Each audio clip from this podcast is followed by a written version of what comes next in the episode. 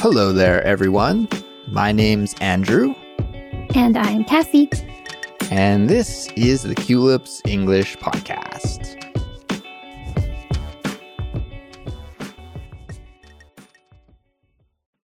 Hey there, friends. Welcome back to Simplified Speech, the Culips series that features clear, natural, and easy to understand English conversations about interesting topics. Today, I'm joined by my co host, Kassy. Hello, Kassy. Could you let us know what we're going to talk about today? Hey there, Andrew, and hi, listeners. Sure. So I thought we could talk about my new board game club in today's episode. Board game club. Okay, I'm intrigued. Kassy, do you mean board games like Scrabble and Risk and Monopoly? Those kind of games? Yeah, kind of. That's the right idea, at least. Well, I'll let you clarify in just a moment, but before we get started with our conversation, I want to let all of our listeners know that there's a study guide and transcript available for this episode for all Culips members on our website, culips.com.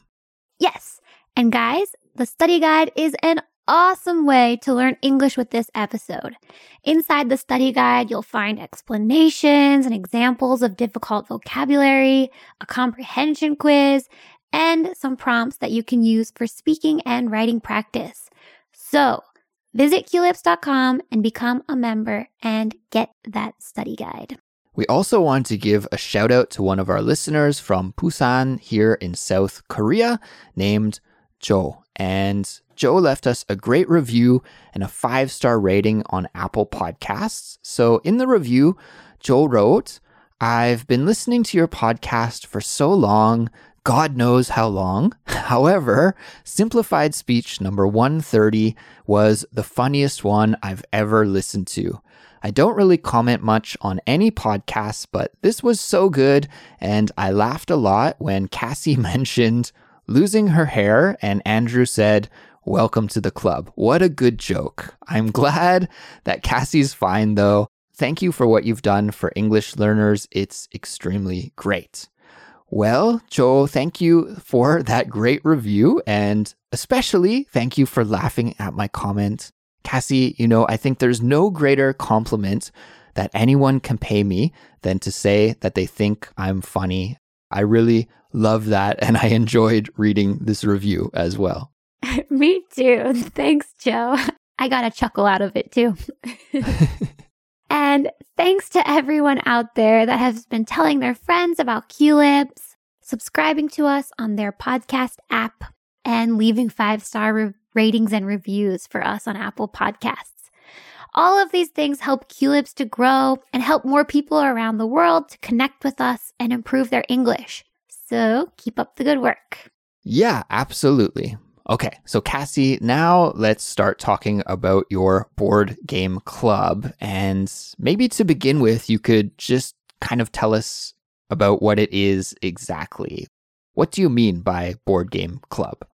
So, a board game club is where the members meet and each of us brings a board game that we have in our house and we'll just take turns introducing the rules and playing them together.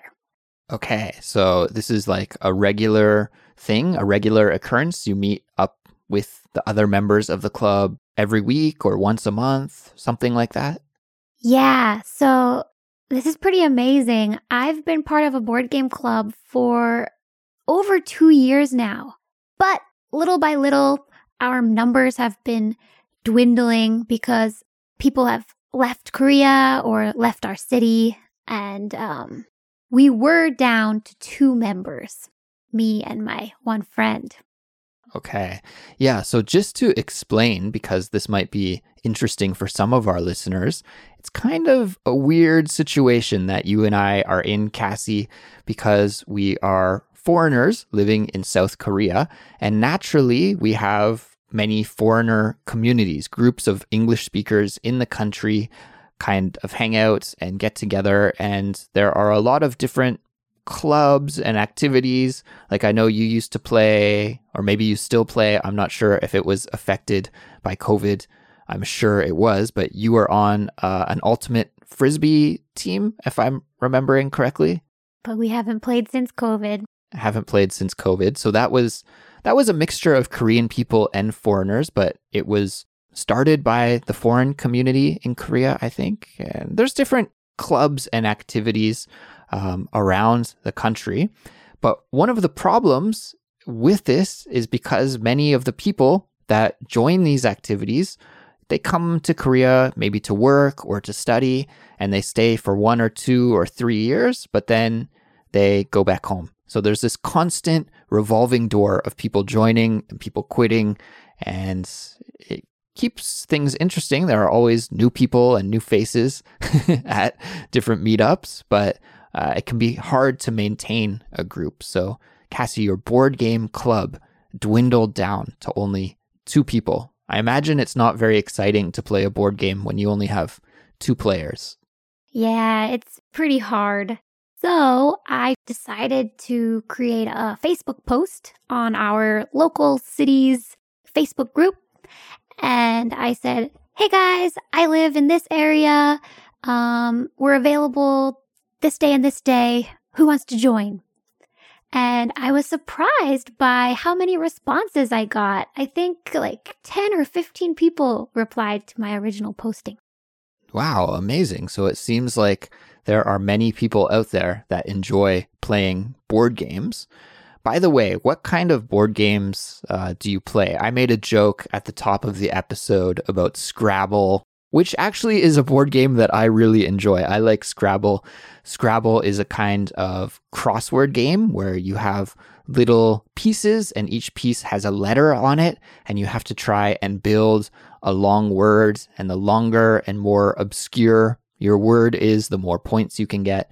That's a game that I usually play with my family, but I also threw some games like Risk and Monopoly in there when I was joking earlier because those are games that I used to play when I was a kid, but I don't think are too popular for people our age now. But what kind of games do you play at your club?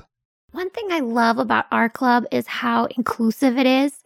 So, usually when we start, when we have our meetups, the first hour or so, we just play simple party games, um, like little cute card games or, uh, you know, lying games, kind of like Mafia. I don't know if you've heard of that. Every player gets a role card and one player is the murderer and you have to find out who he is. Fun little games like that. Kind of mystery, solve the mystery type of situation. Yes. Um, and games that don't take one, a lot of thought, and two, a lot of time to learn. Um, so that means when we have new members, they don't feel overwhelmed by, you know, like showing up and just starting this two or three hour beast of a board game. Mm, okay. So the first hour is just lights and fun, simple games that anyone can play. And then when you really get into it, what games do you play? Are you playing Settlers of Catan? Are you playing Dungeons and Dragons. I don't know. what what games are you playing? We've played Settlers of Catan, Catan, not sure how you pronounce that.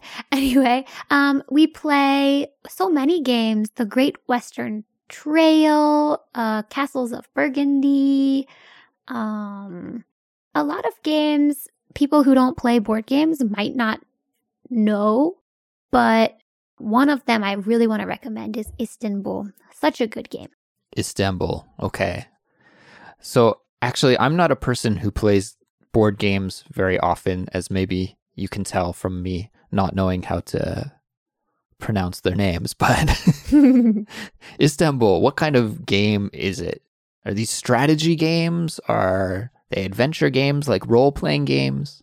The ones I like the best are strategy games. Uh, it's a game with a board and lots of little pieces, and usually you have tokens or money uh, or little red squares that you have to manipulate, and whoever has the most points wins the game. Something like that. So, how long would it take to play a game like that? It depends on the board game, but usually, if you know the rules already, it takes about an hour 40 minutes to an hour. But uh, if you're trying to learn the game, it could double the time. Right. You got to learn all the rules and ask all the questions and figure out how things work in the game. So, Kassy, these days video games are extremely popular, right? Well, not just these days, but for the last 30 years, video games have been extremely popular. But I'm sensing that there is a kind of board game renaissance that's going on. And I know a lot of my friends, not only you, but many of my other friends, uh, have these kind of weekly game nights and they get together and play different board games. Why do you think board games are having a resurgence? You know, we have these fantastic video games that we could play, but instead we're resorting to sitting around a table and moving little pieces of cardboard on a board. why why do you think people enjoy playing board games? I think it's that community aspect, that social aspect. In video games, of course, you could have a two-player game or uh, you know, an online game where you're texting or even talking to other players, but it's not the same as being at the same table in the same room, you know, seeing each other's faces and expressions. I don't know. There's just something so cool about sitting at a table and being with like really great friends, but also trying to kick their butt and be the winner in that game. so is that what attracts you to the board game club is the social aspect and just being around other people and hanging out and chatting with them? Yeah, I think that's the number one thing and the second thing, I just love board games. It's kind of like your own little world in that board game. I know exactly what should happen, what I'm allowed to do, what I'm not allowed to do, and using those parameters, I can conquer it. It's really satisfying. For a while before COVID hit, I was meeting with some of my coworkers uh, about once a month or once every two weeks, a couple of times a month, and we'd get together and play cards, play poker and it was really fun. But then once COVID happened, we kind of stopped playing and we haven't really started back up again yet. Although we've been kind of chatting like, hey, maybe we should start playing poker again sometime. And I had never played poker before then, but I found it to be really fun. And although I did lose quite often, it was still just good to like hang out and uh, share some laughs and just socialize and play cards. Kassy, do you play poker at your board game club sometimes? I know poker's not really a board game, but it is a popular social game. Yeah, we don't play poker, but I love poker. That's something I'd I'd also love to make a group just for that, but that'll be for another day. Kassy, I know that you're good at math and uh, you're also very competitive. So I think I might be a little bit afraid to play poker against you. I feel like you are probably a pretty good poker player. I don't know about that, Andrew.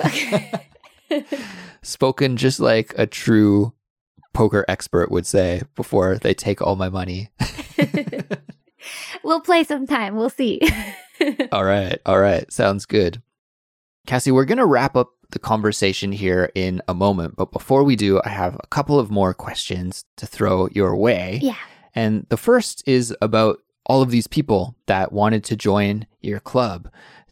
Is it open to anyone? Do you just let anyone who shows interest join the club, or do you have some kind of screening procedure or like a questionnaire that people must fill out before uh, they're allowed to join?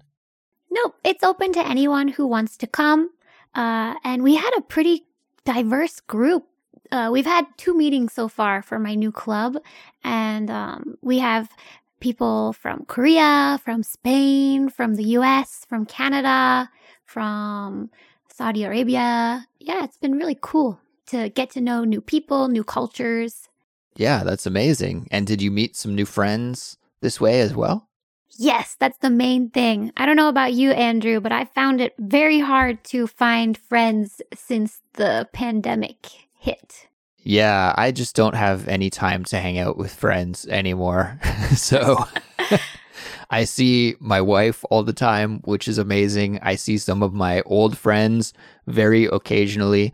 And when we all have time in our schedule to hang out, I'm pretty satisfied with that. But yeah, I have to be honest. I don't think I've met many new people since the pandemic started. I completely agree with you. Yeah, we actually talked about that at our first meeting. We're like, so what do you usually do in your free time? And uh, most members were like, yeah, I, I, I chill out at home. Uh, everybody's at home. We don't go out. And I think that's one of the saddest outcomes of this pandemic. But hopefully, now that we're reaching that new normal, we can start to slowly branch out, even if it's just small groups. Yeah, it's very encouraging that things are starting to return to normal. And actually, Kassy, I think you may have just shared a fantastic language learning tip with everyone, and maybe you didn't even intend to. And the tip that I have for listeners is that these groups like Kassy's board game group, they exist in every country. There will be groups of English speakers in every country. There will be an expat community in almost every country around the world. And if you look in the right places, you can find and join these groups. And Kassy, I imagine that you speak English in your board game group, right? That's the language you're speaking? Exactly, yes.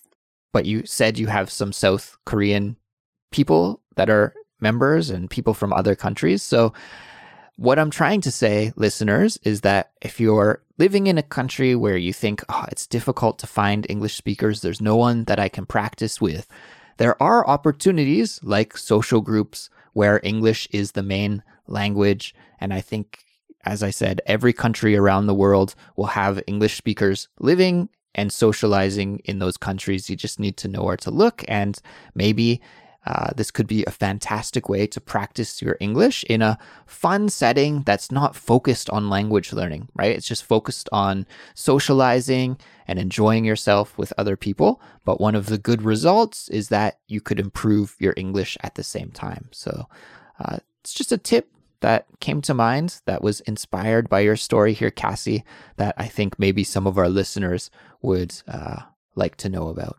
Yeah, I think it's an excellent idea. I've actually even joined a Korean board game club once for that very same reason. I can tell listeners it's not easy the first time or two. Don't give up. I think that's good advice for most things, right? If, if, things are easy from the start, they're usually not very fun. And the pleasure sometimes comes from persistence and sticking with it.